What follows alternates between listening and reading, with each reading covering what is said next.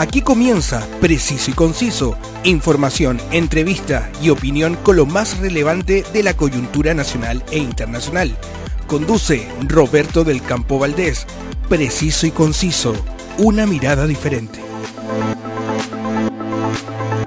Un gran saludo y muchas gracias por estar conmigo en cada edición para revisar los temas de la actualidad que tanto nos interesan. No puedo comenzar sin antes saludar a quienes hacen posible este espacio. More Tour es mi agencia cuando quiero disfrutar de las maravillas del norte de Chile, porque me lleva por las mejores rutas en la región de Tarapacá, Antofagasta y Coquimbo. 27 años de experiencia, certificados por Cernatur y el Ministerio de Transporte y Telecomunicaciones. Atención personalizada y precios que te permitirán disfrutar junto a toda tu familia. ¿Qué estás esperando para contactarlos en su web www.moretour.cl y prepárate a disfrutar de las maravillas de nuestro querido Chile? Un espectáculo mágico y para todos es el que trae el Circo de Pastelito y Tachuela Chico, quien celebra 10 años con su recién estrenada producción Aniversario. Los más queridos payasos de Chile, los números circenses tradicionales y artistas internacionales directamente desde Las Vegas, que usted puede disfrutar en una confortable carpa climatizada con sonido e iluminación de primer nivel, a un precio que nadie le podrá igualar. Disfrútalos en estas fiestas patrias en septiembre en Mall Florida Center.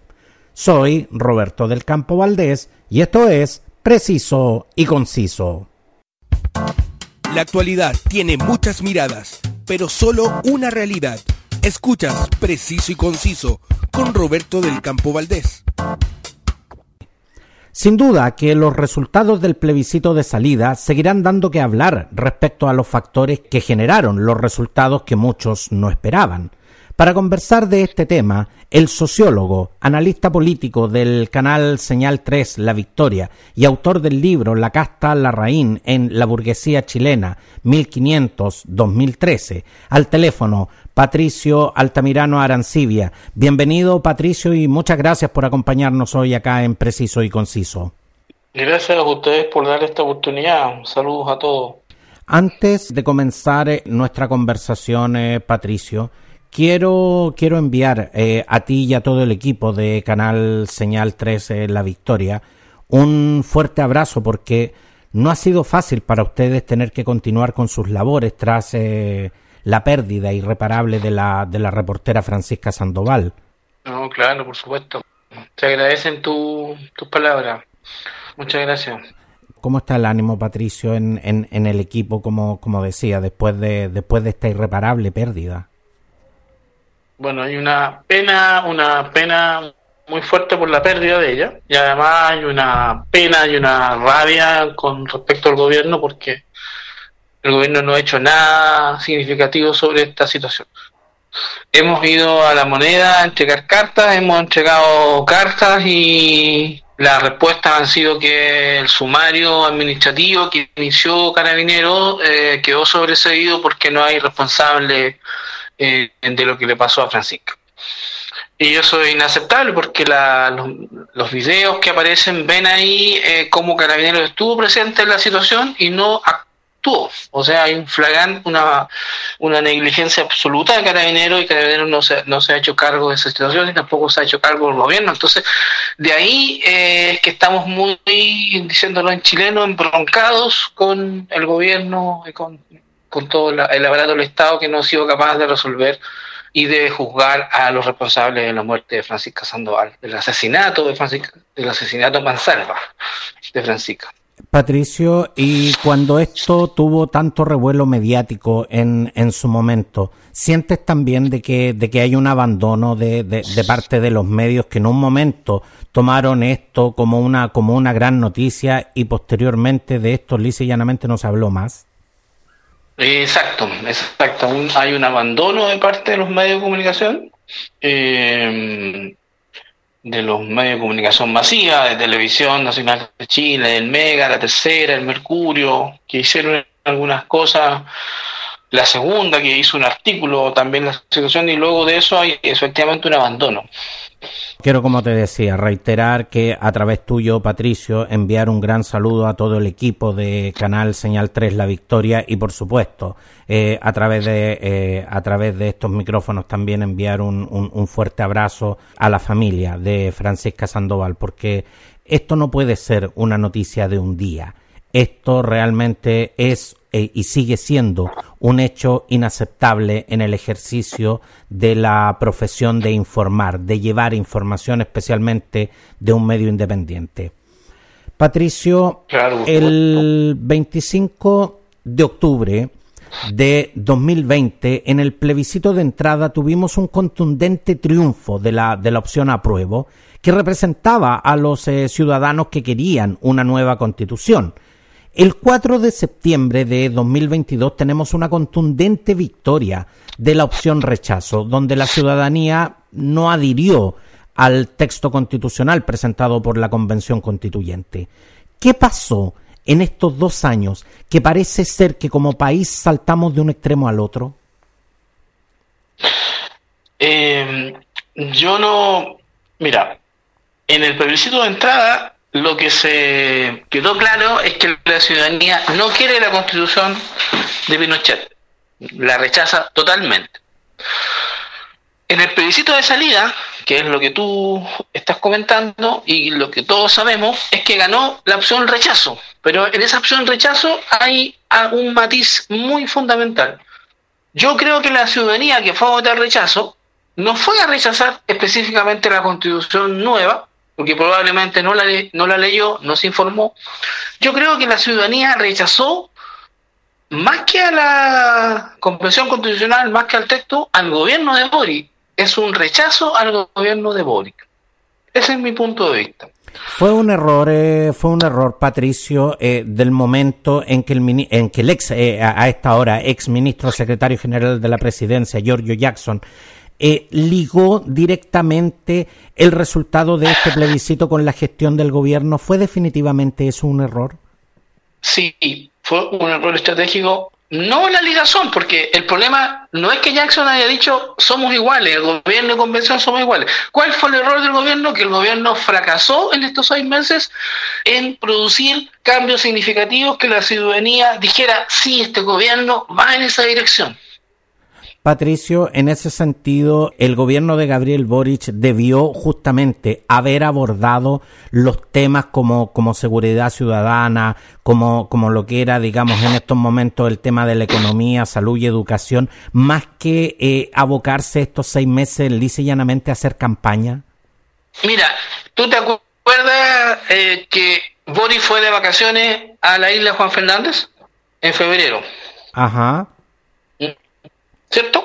Sí. Y cuando fue a la isla de Juan Fernández, y Juan Fernández es la comuna donde en el plebiscito de entrada la gente dijo quiero el cambio, que se vaya la constitución de Pinochet, uno de, uno de las comunas donde esa votación fue la más alta, y en ese momento que él estaba en vacaciones, Chile se, se enteró de que los alumnos de Juan Fernández van al colegio y el colegio no existe porque fue eh, destruido por el, por el tsunami y tienen que hacer clases en un container. ¿Te acuerdas de eso? Exactamente, sí. Ya. Bori además jugó a la pelota con los isleños y se sacó fotos y paseó y todos los isleños dijeron, ah, por fin tenemos un gobierno que nos va a escuchar y un gobierno que va a estar con nosotros. Asume el gobierno Boric y en junio de o sea, hace poquito, los estudiantes y apoderados de ese colegio en container se lo vuelven a tomar porque no ha habido ningún cambio en ese colegio. Es decir, el gobierno de Boris fue allá, se paseó, estuvo de vacaciones, se hizo amigo de los isleños y finalmente no hizo nada para favorecer ese colegio. ¿Cómo crees tú que quedó esa población de Juan Fernández?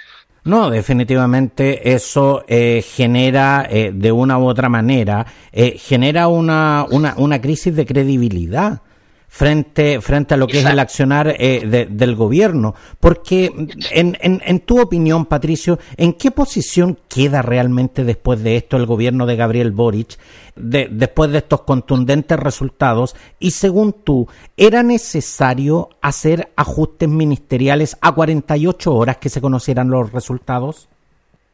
Yo creo que el gobierno de Boric está hoy día desacreditado totalmente ante la ciudadanía.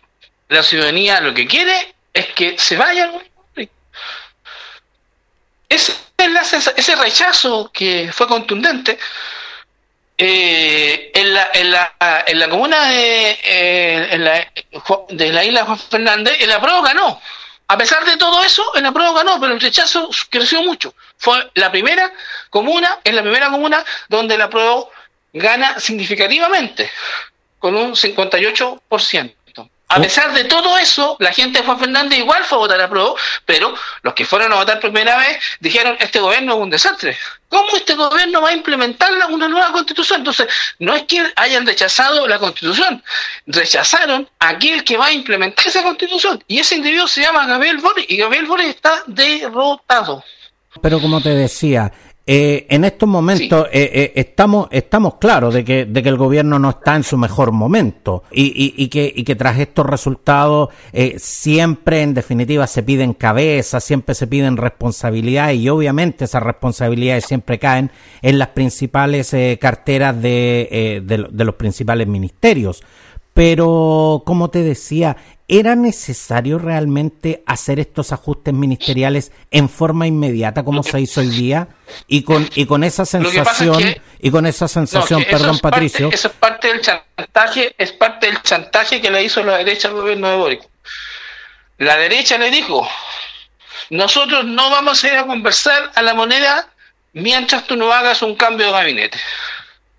Esa es la razón del cambio de gabinete apresurado eh, mal implementado que ha hecho el gobierno de Boris. La derecha le dijo, tú haces, tú haces el cambio de gabinete y nosotros vamos a ir a conversar contigo. ¿En estos momentos la derecha está pauteando al gobierno? Está absolutamente pauteando el gobierno. Porque, ¿qué opinión te merece, Patricio, cómo quedó eh, conformado el gabinete y todas las circunstancias que rodearon justamente el nombramiento e inmediata destitución de, de Nicolás Cataldo? Bueno, ahí tú tienes, tú tienes la, el, chantaje total de la derecha, o sea, el, el, nuevo gabinete, los nuevos nombramientos, primero fueron fueron tuvieron que tener el visto bueno de la derecha para que Boris pudiera hacerlo. O sea, eso es impresentable. No se entiende eso. El hecho de que haya sacado al subsecretario del Partido Comunista, lo haya dicho que lo voy a poner en la mañana y, el, y a mediodía lo saca, es impresentable. O sea, no, no, no, no tenemos gobierno. Lo que está gobernando hoy día es la derecha. Pero, pero en estos momentos eh, eh, el hecho que, que, hayamos sido testigos de una situación que para mi gusto es inédita en, en la conformación de un gabinete realmente eh, corresponde a las, a las presiones coyunturales de la, de, la política tras estos resultados? Claro, eso es una presión directa de Macaya, del presidente de la UDI. El presidente, el presidente de la, UDI lo dijo, hagan el cambio de gabinete y eh, y eh, lo, lo que ustedes quieran. Y queremos la cabeza de Jackson y la cabeza de Isquia. Eso dijeron. Ahora, en julio de, de, este año, tanto el gobierno como, como los movimientos sociales plantearon la idea de un denominado plan C en, en caso que ganara el rechazo, que, que, que, de paso todas las encuestas decían que, que iba a ganar el rechazo. Y, y es que la idea es que el Congreso llame a un acuerdo político transversal, digamos, para generar un nuevo proceso constituyente. ¿Cuánto crees que esto va a demorar realmente? Y, te lo pregunto directamente, Patricio, ¿hay agua en esta piscina para lograr este acuerdo? Hoy día el Congreso tiene el sartén por las manos ahí tomaditas, los tiene tomaditos el Congreso, porque el Congreso está denominado, está dominado por la centro derecha, por lo tanto, La derecha hoy día inclusive está pidiendo que se haga un plebiscito de entrada nuevamente. La derecha quiere un plebiscito de entrada y luego quiere que se, que se especifique que puede haber una comisión de expertos y todo eso para abandonar el proceso anterior de cómo se conformó la Convención Constitucional. Entonces, lo que tenemos hoy día es una ofensiva de la derecha para imponer todos sus términos. Y para eso va a usar el Congreso Nacional, donde tiene la mayoría suficiente para poder imponer su agenda. Y, y, y eso la derecha lo quiere hacer lo más rápido posible. ¿Por qué? Porque, dadas las correlaciones de fuerza, al interior del Congreso puede imponer todas sus condiciones. Recuerda que en el Congreso no hay eh, no hay una gran representación de la izquierda, no el Partido Igualdad no tiene representación, el Partido Ecologista sí la tiene, muy baja, el Partido Humanista la tiene muy baja. Entonces, además, hoy día están ilegalizados el Partido Igualdad, el Partido Ecologista Verde, el Partido todos los otros partidos tienen complicaciones por lo tanto hoy día lo que tú tienes es un sistema político basado en partidos de derecha y en partidos de centro. La izquierda no tiene participación capacidad de participar en ese proceso. Entonces, entre más rápido lo hagan, dejan fuera a la izquierda.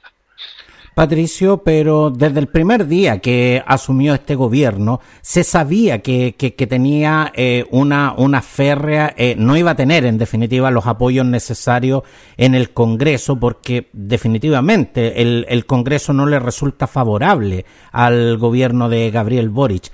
Pero, ¿qué tan importante va a ser la designación justamente de, la nueva secretaria general de la presidencia para restablecer justamente esos puentes tan necesarios para poder eh, lograr estos acuerdos? Es que, es que ahí está el problema, estimado. Mira, el, el gobierno de Boris tiene, al, iniciar su gobierno tenía dos caminos que podía, que podía transitar. El primer camino era negociar con el Congreso todo lo posible para poder generar y poder incrementar su, su gobierno. Y eso significaba incorporar a su gabinete posiciones de centro. O tenía un segundo camino que no ha hecho y que probablemente tampoco haga ahora, que era decir, lo que vamos a hacer es la alianza con los movimientos sociales para quitarle poder al Congreso. Entonces, el gobierno de Boris lo que hizo fue hacer alianza con el centro para poder negociar en el Congreso y ese camino es un camino de derrota, de derrota total, porque abandona las posiciones de la, del estallido social, de la revolución de octubre, entre comillas, y por lo tanto se desliga de los movimientos sociales, se desliga de la ciudadanía. Y de esa manera también va perdiendo mucha de la credibilidad y sobre todo del capital político que tenía al momento de asumir. Exacto. Pierde capital político, como tú dices, y queda eh, y se vuelve un gobierno derechizado. O sea, este cambio de gabinete es un, cambio, es un gabinete derechizado aún más, porque incorpora a la Carolina Toa, ¿cierto? Que además eh, representa a la política que no queremos, la política de Sokimich. ¿Te das cuenta? Entonces, es un retroceso, una pérdida de credibilidad, como tú dices. Ahora, Patricio, de generarse eh, las condiciones para un nuevo proceso constituyente, ¿hasta dónde todas las coaliciones van a tener que ceder para concebir una propuesta constitucional que realmente consiga la aprobación en, en un próximo plebiscito de salida? Claro, claro. Lo que pasa es que hoy día el gobierno, el Congreso, Chile Vamos, el socialismo democrático a, a pro dignidad están por esa vía. Y esa vía la gente no la quiere, no cree en esa vía. La gente que votó rechazo rechaza además a los partidos políticos, rechaza al gobierno a un gobierno ineficaz. Entonces, hay una esta situación que tenemos esta semana, lo que se está produciendo es nuevamente un distanciamiento entre el gobierno, los partidos y lo que la ciudadanía quiere. Patricio, pero cuando consideramos que la convención eh, constituyente estuvo compuesta por eh, los denominados eh, escaños reservados de los pueblos originarios, estuvo con el principio de la paridad y donde se primó justamente la composición y el ingreso de las denominadas listas independientes, ¿por qué entonces la gente eh, en masa rechazó en definitiva el, el texto que propone esta convención? y tú nos señalas que por otro lado la, la, vía política tampoco es lo que la gente quiere. Entonces, eh, ¿en, en, en qué pie quedamos, digamos, para, para, para poder concebir una nueva constitución? La gente que fue a votar por, la, por, los, por los convencionales y por los pueblos originarios, porque recuerda que eran dos formas de votar, suman en total 5 millones de fracción. ¿Ya? Ajá. La gente que fue a votar en la segunda vuelta por Bori y por Kass fueron 7 millones y tanto. O sea, ahí, ya nos faltan 2 millones. Entonces, lo que te quiero decir, que esa convención, con todos los elementos progresistas que tiene, no captó a una mayoría nacional significativa, sino a solo el 5%, o sea, perdón, a solo el 5 millones y fracción. Hoy día fueron a votar más de 12 millones. Por lo tanto, esa convención electoralmente no representa a los 12 millones porque los 12 millones no participaron en la elección de esos convencionales. Por eso que hay una desafección. La gente que fue a votar, recuerda, ingresaron 5 millones y tantos que votaron el domingo pasado. Esos 5 millones que votaron el domingo pasado, que son nuevos, no fueron a votar por ninguno de los constituyentes. Patricio, entonces, eh, ¿cuál sería, a, tu juicio, el método más representativo para, para constituir nuevamente una convención constituyente? Mira, hoy día los secundarios salieron a las calles, en Santiago Centro, ¿cierto? Casi poniendo en jaque el, el cambio de gabinete de, de Boric y esos secundarios lo que decían es que quieren una asamblea constituyente y no una convención constitucional como es la que va a proponer el Congreso. Entonces, una asamblea constituyente es lo que la, es lo que la gente y los sectores de más de vanguardia van a proponer, que puede ser que resulte o no resulte, ese es otro, otro tema. Eh, y esa asamblea constituyente tiene que tener los elementos de paridad tiene que tener los elementos de los pueblos originarios y eh, tiene que permitir la participación de toda la ciudadanía y no solo de los partidos políticos.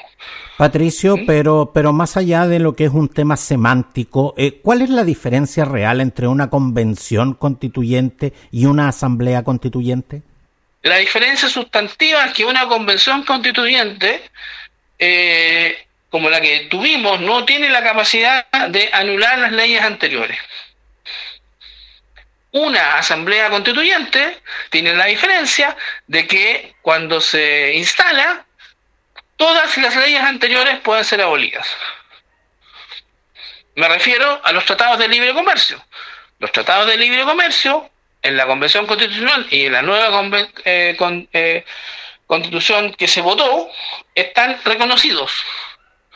En cambio, en un proceso constituyente originario no está reconocido ninguna ley anterior, se parte de, lo que se dice de una hoja en blanco.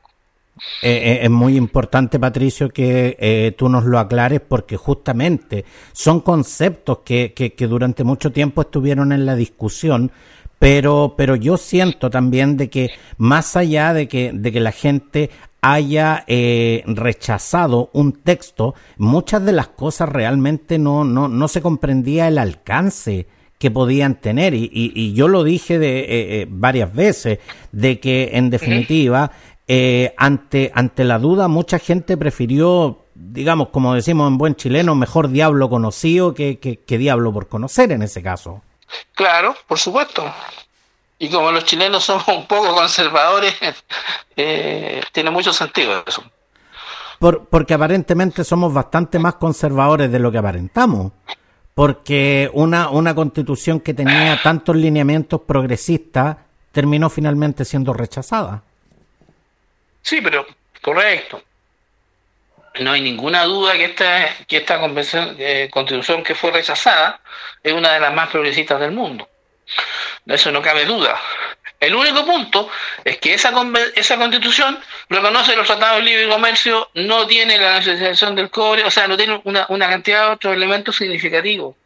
¿Mm? Entonces, eh, además, lo más importante es que esa constitución la redactaron, o sea, la soberanía popular solo correspondió a 5 millones y fracción, y no a los 12 millones. No es una, el, el texto es un texto progresista, yo no, a mí no me queda la menor duda, yo prefiero ese texto a la constitución de, de Pinochet, no, a mí no me queda ninguna duda. Lo que pasa es que ese texto tampoco representa a los sectores populares. No representa a los espejos, a la Pintana, a la isla de Juan Fernández. No representa a mucha gente. Y eso es lo que nosotros no nos dimos cuenta, no asumimos. El proyecto constitucional representa a ciertos a 5 millones y no representa a los 7 que no se metieron en esa, en esa votación. Finalmente, Patricio, el texto constitucional más allá de, de, los alcances que podamos hacerle en cuanto a redacción, en cuanto a la, en cuanto a la parte legal, definitivamente no resultó representativo? No, no resultó representativo. No. El texto no es representativo de los 12 millones que votaron. Y fracción. No, no lo es. Y por lo tanto la gente lo rechazó. Pues, Mira, la, la mitad de la gente de, de, de Puente Alto o de la Florida, donde salió la tía Pikachu, no votó por la tía Pikachu, por decirte. La tía Pikachu no, no, no fue una convencional que lograra una votación extraordinaria en ese lugar. La Elisa Loncón, que es una que, es muy destacada, eh, la cantidad de votos que obtuvo en, en, la convención de parte del padrón de los de los de los de, los de, los mapuches que estaban inscritos fue muy baja también. Los convencionales de los pueblos originarios salieron con votación escasa, bajísima. Tampoco son representativos de los pueblos originarios. O sea, si consideramos que eh, tenemos 346 comunas y el apruebo solamente ganó en 8, eh, eh, la verdad es que eh, definitivamente concuerdo con tu análisis. Esto definitivamente no resultó representativo.